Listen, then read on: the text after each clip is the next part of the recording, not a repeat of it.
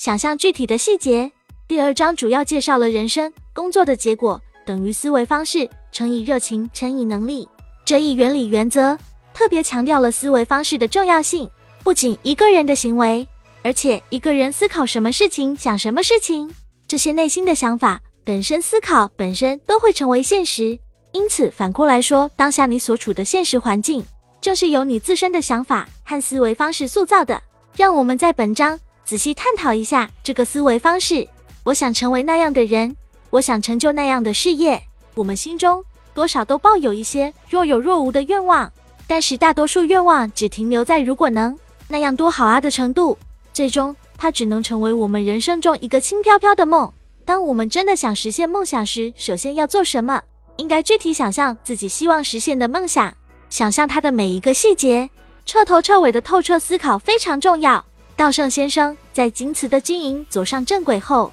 进入从未涉足的 UNTT 原电电公社，占垄断地位的通信行业。稻盛先生回忆，当时他这么做是有大义名分的，那就是使日本过于高昂的通信费便宜下来，为国民谋福利。他于1984年创办第第二电电。该公司后来在二零零零年与 KDD 和 ADO 合并，于是 GNTT 之后，日本第二大、世界前十大综合通信企业 KDDI 就此诞生。稻盛先生预见，能用手机在任何时间、任何地点与任何人交流的通信时代必将来临。当时，稻盛先生就已清晰地看到，不分老幼，人人拥有手机和个人电话号码的时代即将来临。而且，他不仅仅是想象，还将手机这一产品。将具备怎样的潜力，普及到什么程度，以怎样的价格和规格在市场上交易等，都看得清清楚楚。具体看见指的并不是天马行空的任意想象。当时，稻盛先生通过京瓷正在从事的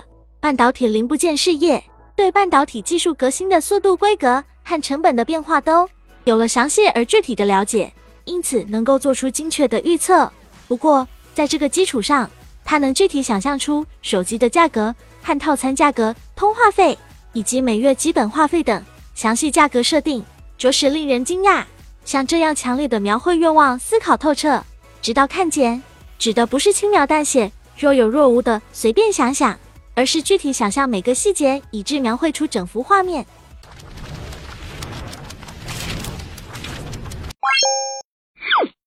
我们书友会希望用十五年时间带动一亿人读书，改变思维，思考致富，和一千个家庭共同实现财务自由。快来加入我们吧！